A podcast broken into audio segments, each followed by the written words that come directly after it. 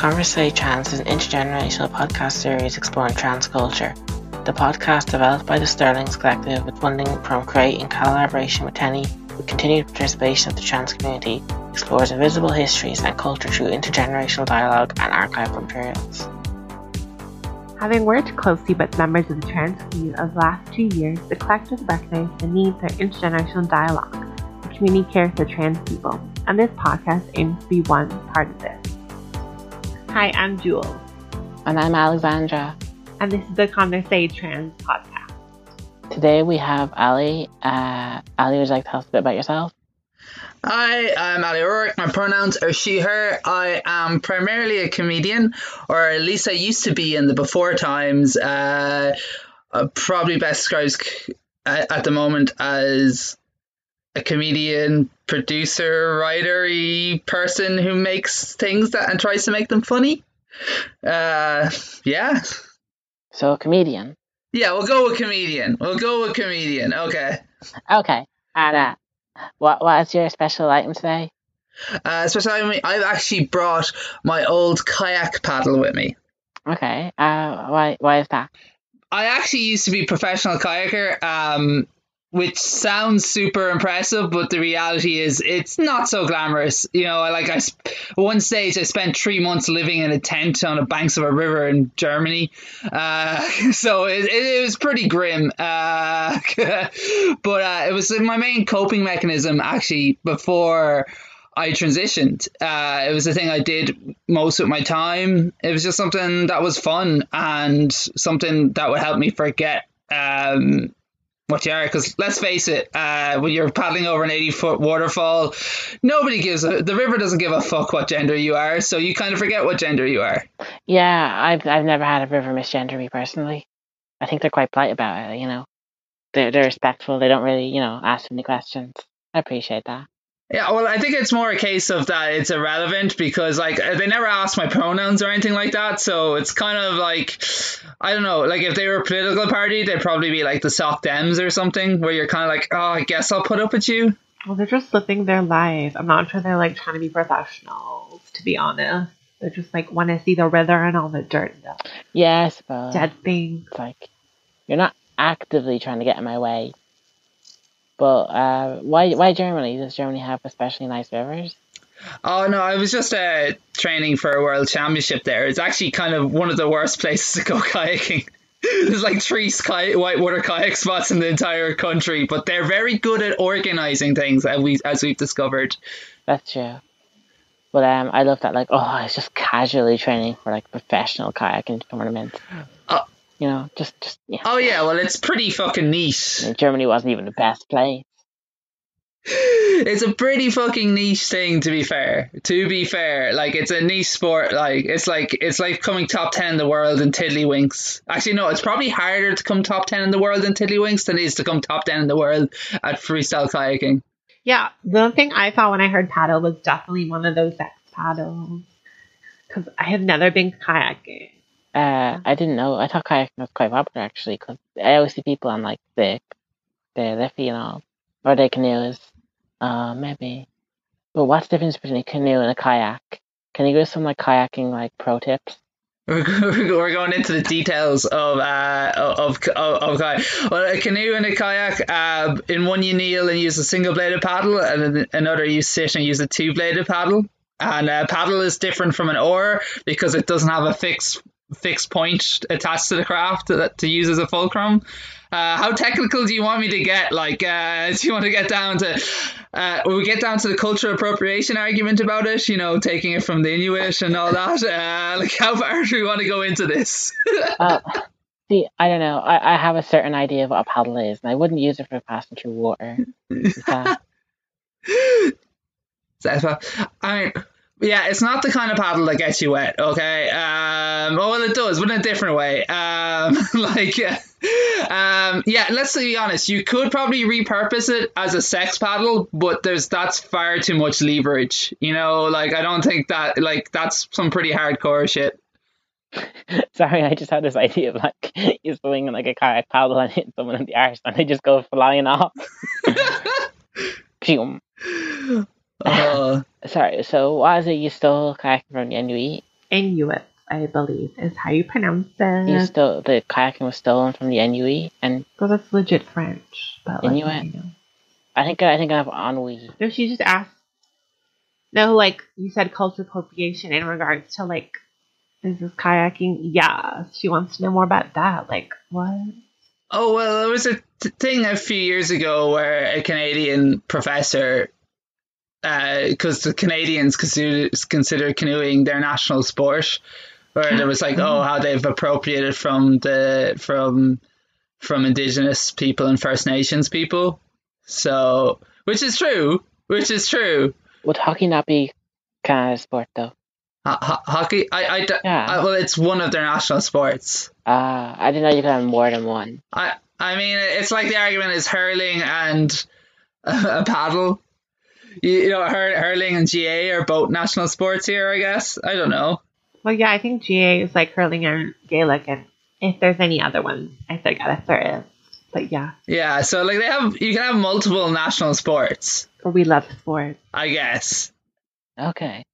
I suppose because it's like you think you hear England, you think like boxing and football, but I guess football isn't from England. Yeah, I, I love the fact that I've introduced sports to a trans podcast, a queer podcast, and we're all just like, we don't know what to talk about. Oh no! Yeah. I just love the sound of D Rose like queers don't play sports. What's going on? Well, you obviously do. We're just ones who don't. That's like, oh, Well, we had we had a trans guy on uh, previously, and like he was like, "Well, I brought my rugby jersey," and it was like me and Jules there for like twenty minutes, being like, "So, rugby, feels uh, yeah. that's that's the one with the the the ball, and they get into the, they get points." Oh wait, now I Um, have a question. Like, how do you even win in kayaking? Do you just have to go the fastest? Well, no, I mostly did freestyle kayaking, so that's like doing somersaults and shit. You use white water to launch the boat into the air and throw it around. So it's a bit like skateboarding and gymnastics mixed with kayaking. It's it's it's a weird niche thing. Um, yeah. Yeah, it's no fun. Also, I find- I- I'm I'm glad there was some trans guys on because like I remember looking up before about like what sports were the most transphobic and the least transphobic, and let, let's just say rugby took their nickname as egg chasers a bit too literally. You know, they were something like five years post surgery before a trans woman can play rugby. Oh God! They're ins- insanely restrictive. Yeah, wow. but I lo- I emailed them and I loved that they came back with the response. They came back with the response is like we follow international best practices. Like that's not international best pra- practice. I, Yeah. I love that everyone uses that as an excuse when they're doing something shitty. And like, no, that's that was in the eighties. I don't know. I think transphobia is an international practice, though. If they wanted to, like, if you wanted to call them out on it, it's like, yeah, they're just doing what other people are doing, being little shit. Uh, oh, I get it. They were the best internationally for their transphobic Yeah. practice. I get you. I get you. No, I mean, I don't know. One thing I can say is GAA, they were doing stuff with BeLonG To when I was in it, uh, before I turned 24. They kind of, I think they wanted the kind of more LGBT um, involvement, but that's GAA, not rugby. Yeah, there was something like it was the Times Initiative being like, "Did you play sports? If you didn't, why didn't you?" and all this. Yeah. Yeah. Like, was it because of abuse? Yeah, because like I actually play camogie now, and like the the GAA and the Camogie Association were probably one of the they're actually probably one of the most trans friendly organizations, which is a pretty low bar. Like I mean, you got roller derby, and then like miles, miles, miles, miles below, you got everything else. But like GAA is at the miles, miles, miles below. They were just like, "What's on your birth cert?" Ali, And I was like, "F," and they were like, "Cool, you Ali, is this is this the GAA agenda? the Gallagen. uh no no but like I, I i maintain Letting all the LGBTs into our sport. yeah like i maintain that the camogie association is is a feminist organization or at least they were because you know they were like founded way later than the gaa association they weren't like founded until the 1910s or something like it's like like tw- 20 30 years after the G- uh, GAA was founded and like there was a big like backlash against it like there was this big like I love to like just imagine all these like middle-aged men reading their newspapers and they're just going they're giving women what hurls but we trained the IRA with those I don't know. Did you ever see that like news story where about it was like the women used to use these like long pins for their hair, and uh, one woman was being harassed on the train. She stabs the guy with it, and he died. And then like women started wearing these as like a self defense like accessory, I guess. And then men tried to ban them because they were like, you know, I don't know, fucking men. That's metal as fuck. Can we bring back hair deadly head hairpins? Like, how did he die? You didn't tell us that part. Because I guess they were like these big long ones, like maybe so maybe like a stick that I think like you'd see kind of more popular Asian kind of, you know, the type of hair sticks. Or some like a sharp thing to keep your hair together. I think so. It was, or it was like maybe it was for um, uh, hats or something, you know. I mean, I feel like I've seen that scene in a, a seen that scene in an eighties uh, like kung fu movie or something. You know? Oh yeah, yeah. I'll think of in Titanic, where Kate Winslet had that big comb and it could really like stab some guy's eyes out. Like, I love Kate Winslet. Yeah, I don't, I don't know about you, but like I've been transitioned for like three years or something like that now, or physically transitioned like three, four years, and I'm like still can't handle hair. Like I think that's the hardest part of for a trans women of transition. No one ever talks about it. I I don't know. Hair is so awkward for me. Like I have a Like I, I I've just given up on it. I have a cousin who's a hairdresser and she's fantastic, but it's it's kind of hard because she's my family. She she won't charge me for it, but she's not very like as professional about getting it done either. So I haven't had a haircut in like six months because I'm waiting for her. But also with COVID, I guess I can't like. Yeah, I was gonna say. To be fair, I think most people haven't had a haircut in about six months. But yeah, like way to call out your cousin live on a podcast. I, I'm here for this uh, family roasting. Okay. um, maybe uh, Jules, can you say the line? Say what line? Cut it out. Cut that bit out. Oh right, why not? Your cousin got to know that she Yeah, needs they to do don't. better. My cousin, who will definitely watch this. Well, listen, actually, I was gonna say, I feel like you should leave it in as a as a challenge to see, like, this is a way of testing family loyalty. Either way, you're burning a bridge. If she doesn't call you out on it, you you'll feel insulted and angry at her for not doing it. And if she does listen, she'll be angry at you. So either way, you know, it's like imploding your familial relationship with your cousin. Oh, like, No, no, she's she's like one of my best friends. She's absolutely dope. She wouldn't. You know, it, we can move past it. You know, we have the that bond. Shout out to your cousin. Uh, actually, I feel like you should plug your cousin now because like trans friendly hairdressers are hard to find. Uh, I, I don't know. I think I should get her permission. Like, actually, before I say it like that. like if she is, like, we'll have a link down below. We'll be like, this is a hairdresser, big capital letters. That's true. Yeah. uh, I can actually, because to be fair, if that helps her business, like, you know, that'd be great for everyone. Exactly. Yeah, We love helping people. exactly. Uh, but let's move this away before I get into any more trouble around my family. That's that's fair. Uh, cause like, oh guys, like my dad is this thing that's like pure criminal, literally criminal and incriminating.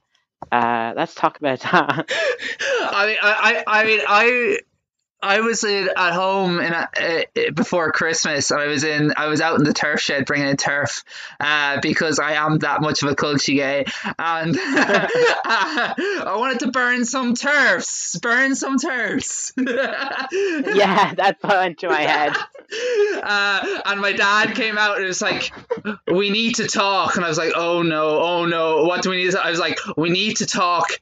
About the podcast, and I was like, "Whoa, which one?" He was like, "There's more than What? one." And I was like, "Oh no!" oh no. Um, Wait, what did you say about your dad? Oh, my dad's lovely. I didn't say anything about him. Like I didn't drop him in. It's just that very much that Irish thing of like, don't be telling people our business. Uh, Oh yeah. don't don't tell them where we buried the bodies. Shh. They'll find the bones. I think it's more a case of like, don't be talking about what bread we like. Don't tell them we like Barry's or Lyons. Like, what are you doing? Uh, Oh. You're just courting controversy. Like, yeah, Yeah. uh, as if Barry's and Lyons is the mo- like the most controversial thing I've ever said. Actually, uh, what what what tea do you use? Because the wrong answer, and you're not saying on this podcast. I'm sorry. Well, you know, we have. I mean, I, I'm not from the Pale. Uh, I, I drink Barry's. Uh, Honestly, I drink like whatever the little one is, like Fallon's. Fallon's. So see that that's the tea of the proletariat. That's the right answer. Like, oh, I'm gonna get Twitter cancelled. Twitter cancelled. That's just a. Drinking Fallon's is a working class uh, act of revolution, and I maintain that. Uh, That's true. Actually, I don't know. Did you? Did any other trans people do this? Apparently, uh, mint tea can help reduce your testosterone levels. So I used to drink like loads of mint tea. I, I, I never heard that. No, I, I googled it like like what foods like drop testosterone. Is that real? Uh, well, uh, Is guess, that real, or is that like to- tofu turns you gay? Uh, no, no, it's it's more real than tofu or soy because uh, it has like some scientific backing. But I don't think it really How'd you even find it out? does anything proper. Apparently, licorice root does though. yeah, no. Licorice root actually decreases your overall testosterone, but you cannot find licorice root. Maybe anywhere. not. I looked everywhere for licorice root and you can't get it. That, that's fair. Like, in fairness, though, when it comes to this, like dropping testosterone levels, I'll definitely take a prick in the backside any day. I'm talking about injections. Get your mind out of the gutter. Uh, Okay. Um. are you, are you okay over there, Alex? Sorry, I feel like I feel like a prick joke is making you choke up. Yeah. No. No. I'm good. It's just because I'm halfway between saying like same and also like ugh, men. Uh, Speaking of pricks, how about that them Fine Gaelers, eh? Uh, wait, a Fine Gael? I thought we liked Fine sorry, I'm just like shoot, like reaching here. Come on, guys. No, no, sorry. No, no, sorry. I, it's and Finn Féin. Sinn What? Féin. No. I think I might be on the wrong podcast. Uh, and Fianna Fáil, as opposed to Sinn Féin. They're all Irish. I don't know. Sinn Féin is the one that were kind of like the lesser of like eight evils, right? they're all politicians. But some of them are more politicians than others. Oh, we're getting Orwellian in here. I mean, it, it is for the tortoise shack, isn't it? Like you say, Yeah. like tortoise shack are involved in this somehow. I feel like, I feel like we need to get political now, don't we? Like, like, okay. Um, I have questions for you then. Like, um, I don't actually watch RuPaul's, but if if they were RuPaul queens, we'll get into that in a minute. We'll come back to that. But if they were RuPaul queens, which political party would be which queen and why? Okay. No, Fine Gael and Fianna Fáil are the same party, pretending to be two different parties, and always like pretending to fight each other, but really they're like Shakur.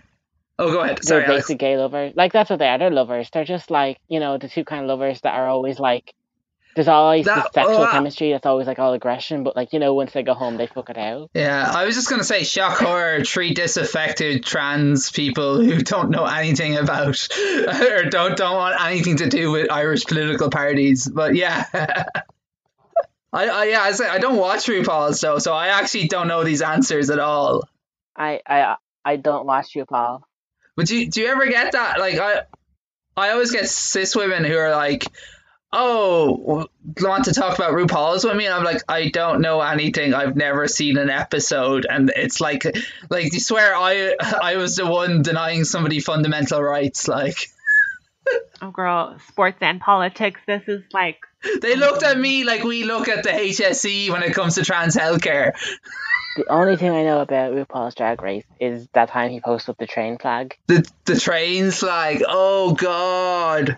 You know, That's one of it. Like he had to be trolling us. He had to have been trolling us. There's no way he's that clueless that it. I have no idea. Like, it just it didn't seem funny. Like, I just it didn't seem like it was like trying to be funny. It didn't even feel like a fail joke. It just felt like a complete like. so. RuPaul is also a sixty-something-year-old man. So, like, yeah, maybe he just doesn't care enough to find the right flag. That is I don't think he does. He's like a millionaire. I mean, I guess I don't really care personally because it's not like yeah, but I know, but he's also like a whatever. I mean, gay, like I oh I don't want to say icon, but like I guess well-known gay person and like probably the w- most well-known drag queen. So for them to be so illiterate That's on like, true. oh, that's the trans flag is kind of like really bit. Yeah, like it's not like he wasn't around during ballroom days and shit. So, you know, like, but I, what, what, what was the, what did they say about J.K. Rowling? You know, a clumsy middle-aged moment or something like that. But like, you know, a clumsy sectionarian moment. How old is RuPaul? That's actually gonna drive me nuts now. Oh, like 60, 61 or something. Yeah, he is quite like elderly. Like, well, I don't know. Elderly girl, we have people who are sixty plus. Yeah, well, podcast. he's We got- don't want to call them elderly. He's going to be retiring soon. Like, well, you know, he would if he was like a normal person. Well, he wouldn't. Like 65 is like the age of retirement. Not in America. They don't have like plans Oh, like that. suppose. Just keep going until they die. Yeah, that makes sense. Yeah, No, well, I- the thing, like that's the thing. Like RuPaul did that once, and it was kind of hilarious. But J.K. Rowling is just like being an asshole. Well, no, I wouldn't say RuPaul just did that once. He's not the most well known for like being most caring towards trans people. Oh. No, he- he's been like repeatedly at at best apathetic. You know what I mean towards Yeah, trans guess people. Yeah. Um. But like, yeah. But you were talking about like. r- Remi- you were talking about like uh, retirement ages and not retiring in America. Like I'm wearing this nail polish that I always get compliments on, and every time I do, I just feel bad because the only reason I bought this nail polish was was because I was in New York and there was this like at least late seventies this elderly woman like working in a makeup shop. And, and like I felt so bad that she was still working that she guilted me into buying makeup that I did not want including this nail polish. And like she knew well what she was doing. Like she was so on board. And it's just like the grimmest nail polish now. It's just like oh damn. But then I'm looking at it going like the way things are going that's probably our future One day we can be the little old lady that guilt trips millennial, whatever their equivalent of millennials are, into buying makeup they don't want. Well, why don't you get compliments on it? So she did some good. She imparted I- with like some beauty, let's say. I just love this idea of like the little old lady like, do you want to buy nail polish? And you'd be like, no, no thanks. And she's like, oh, I guess, I guess I won't be able to feed little Timmy tonight. I Guess my my sixteen kids And little Timmy, sixteen kids. You mean grandkids? Hello. and my forty dogs. I guess she'll just be the, the person who let my dogs starve.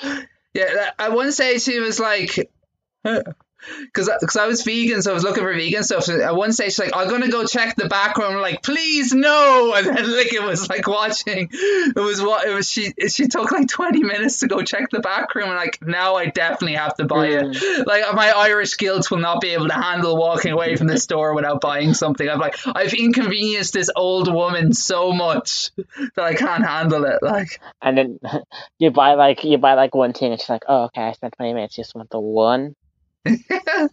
Yeah, but then I think it's like she's old enough that maybe Yeah. she this was just like a pastime, and maybe she lives in a lovely home, and she's just like, I want to push makeup on people who I think need it. You know, that could be her true passion.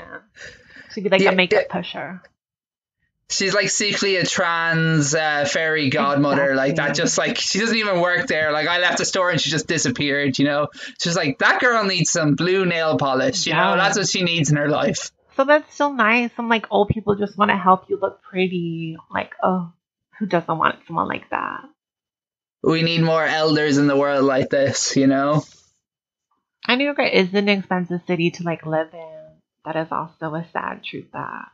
And like Dublin is now, was it the 10th or 13th most expensive city to live in? So I doubt, like you said, we'll be too far off that woman trying to like push makeup onto young people. Exactly, exactly. And I wonder as well because you know the way like trans people, we tend to like our thirties or like our twenties. We tend to start like life later, if you know what I mean. And we're kind of tend to be underemployed or unemployed. And so, so I wonder if we're like gonna have this real grim reality in the future where there's like this massive like. It's like, why do all trans people work till they're 80? And like, it's just going to come this weird, like, trope, you know? like, it's like, no, no, it's really grim in reality, but it's just like, we'll get this reputation as being really hardworking or something. Oh yeah, like oh I mean, employ a trans person, like they'll definitely like work, you know. And then meanwhile, the executives or whatever, you know, sit on top of McDonald's or what's his name, Jeff Bezos, owner of Amazon, who's almost a trillionaire. Uh, just a reminder to everyone that there's a limited amount of resources in the world, and him having almost a trillion dollars takes away from all the people who don't have almost a trillion dollars, who have significantly less than almost a trillion dollars. Like, oh, I, I don't know. Sorry, that really gets to me. Like a trillion, like you could not imagine it. Oh, I'm sorry. Talking What, what, Alex means is um, eat the rich. Uh, Yes, they're delicious. Just to surmise.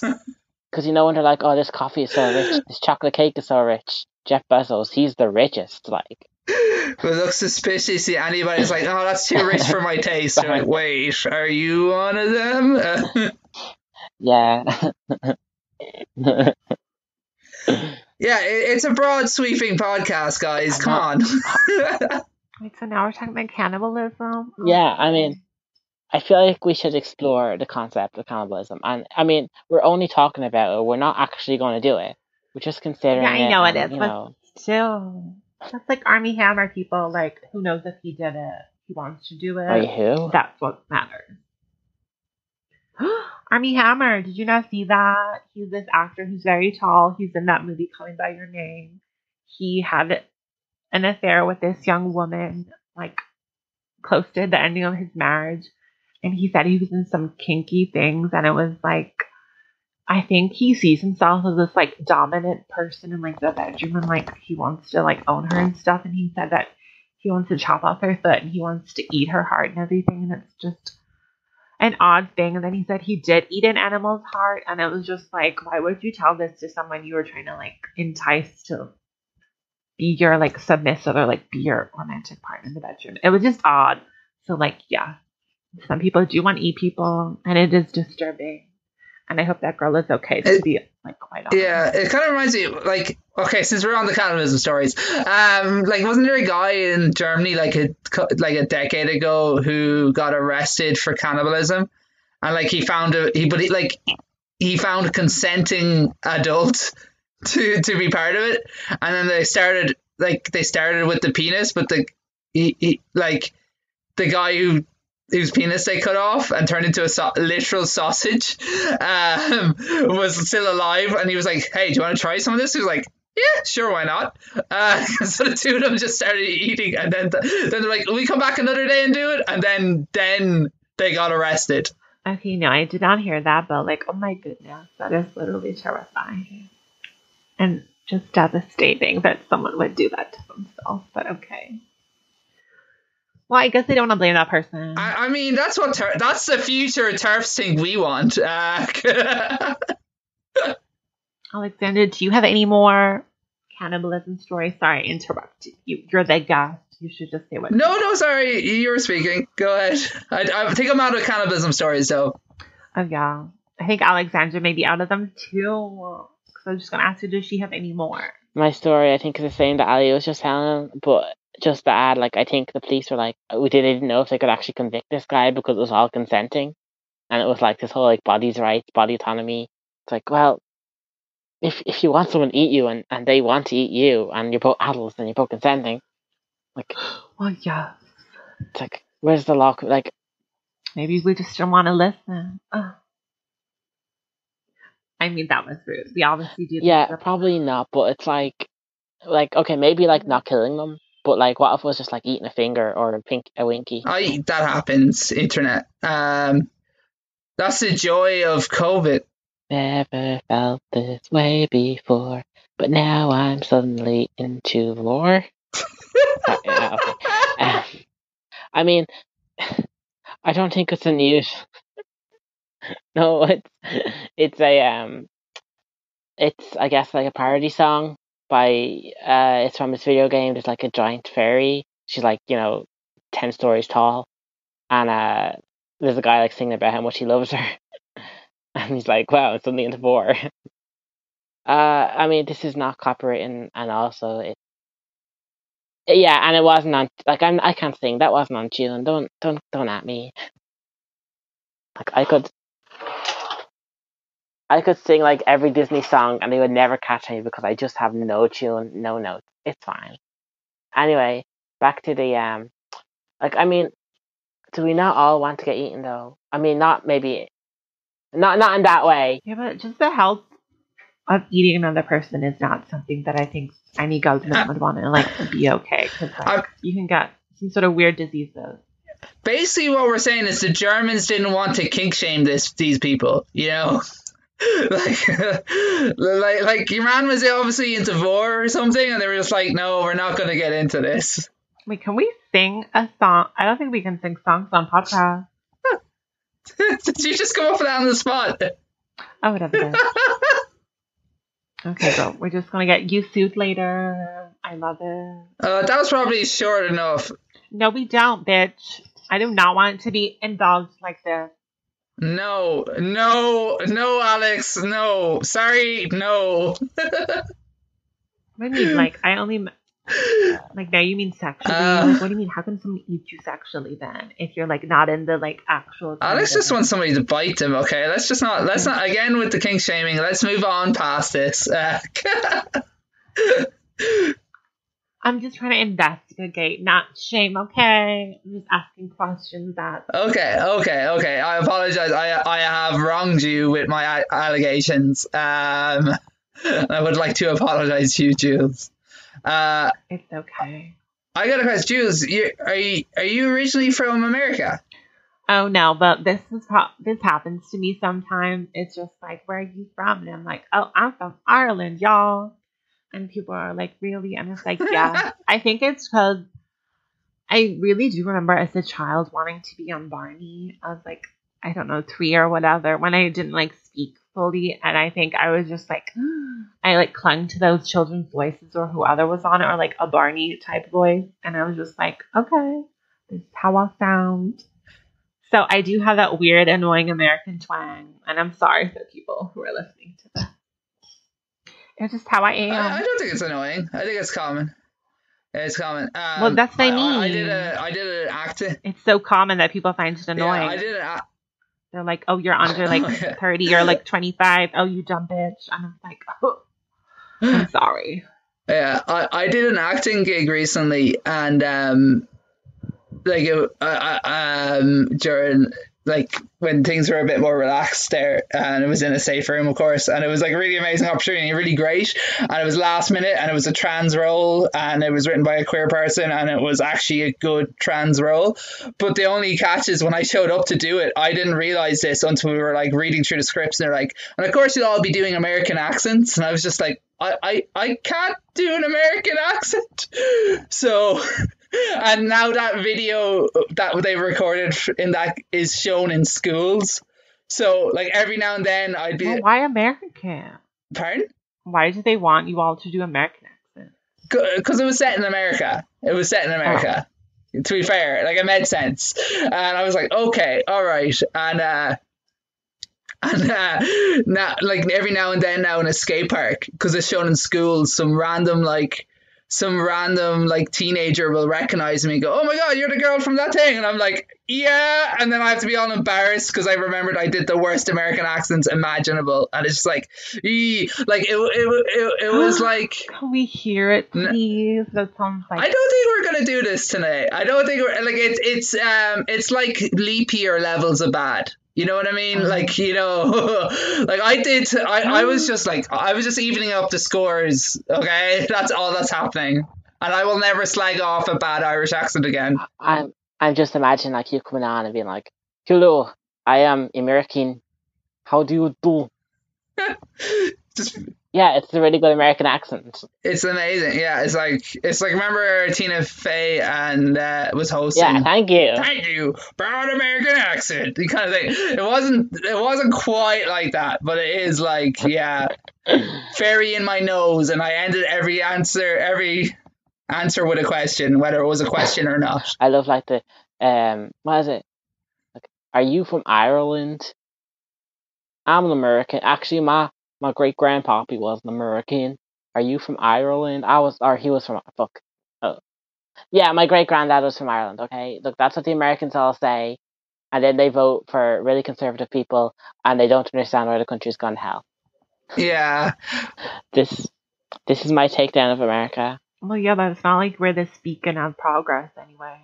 Okay, girl, we might have some American listeners. We don't know. Hi, friendly Give us your Americans. Yeah. Also, yeah, that is annoying that like Irish people, especially cis white, straight Irish people, will. um I, I nearly said that like an insult, uh, but no, like the people from positions of privilege. It is an It's shh, uh, shh. actually funny story. When I first transitioned, I, I thought cis het was an insult, uh, just because of the context it was used in all the time in trans message boards. Uh, I was like, oh, what a cis het.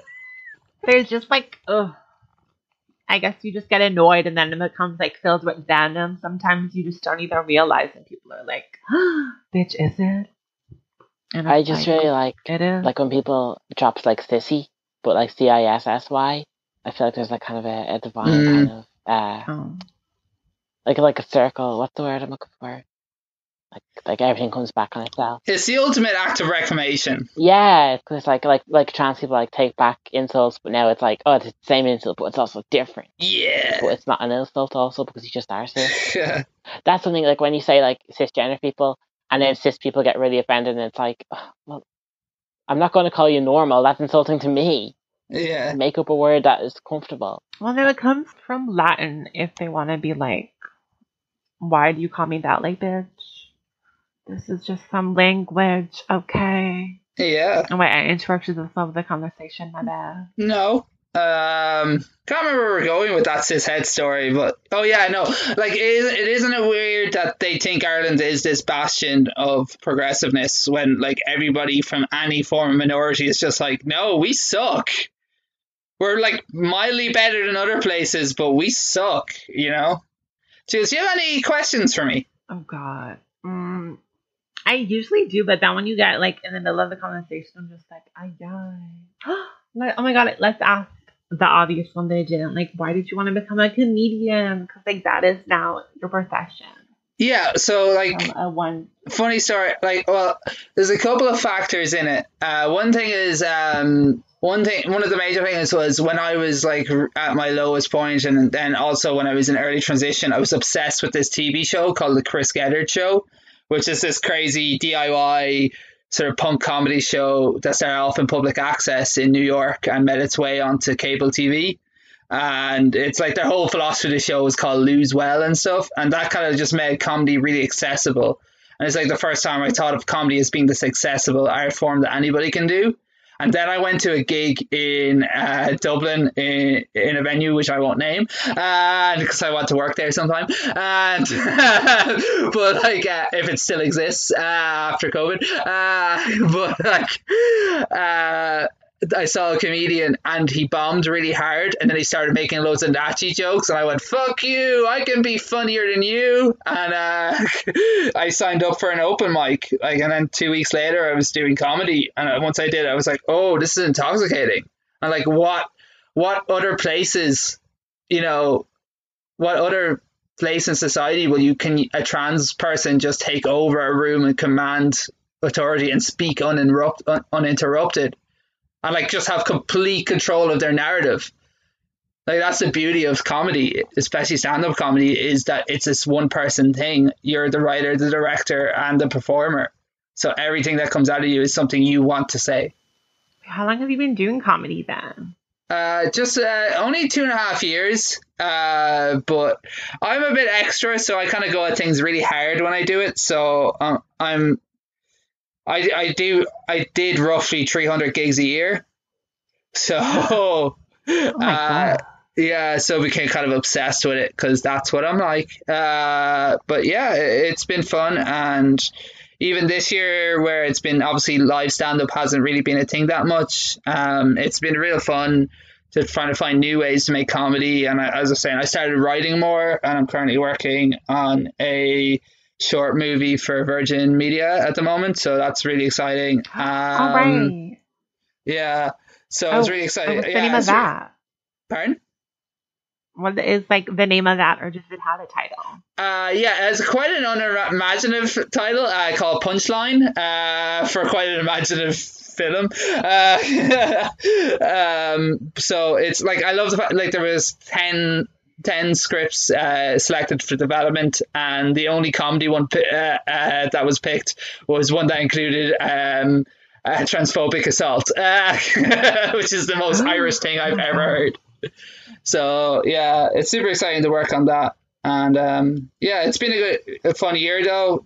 All things considering, uh, considered, and uh, we're very Was that the Virgin Media Film Festival, like that hub thing that yours got chosen for? yeah, it was, it was, yeah, which is really exciting. Um, Amazing. Congratulations. Thank you. Uh, it's really exciting as well because we're not even the only. There's, there's another script in there about transgender stories uh, from, which is like really exciting. That like it isn't like oh the token trans thing. It's actually just they're just tr- tr- to trust us to tell our own stories. You know, trans movies written by trans people, which is really exciting.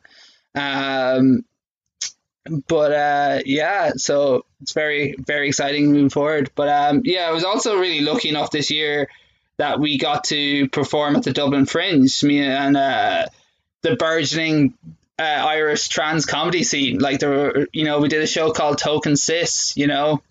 So it's just like a trans comedy show, except we had a token cis. It's quite, yeah, literal, and it's was really fun. And it was a, it was like six transgender comics for performing together in, in on a big stage, which was really exciting. So like things are beginning to change, thankfully, in the art scene.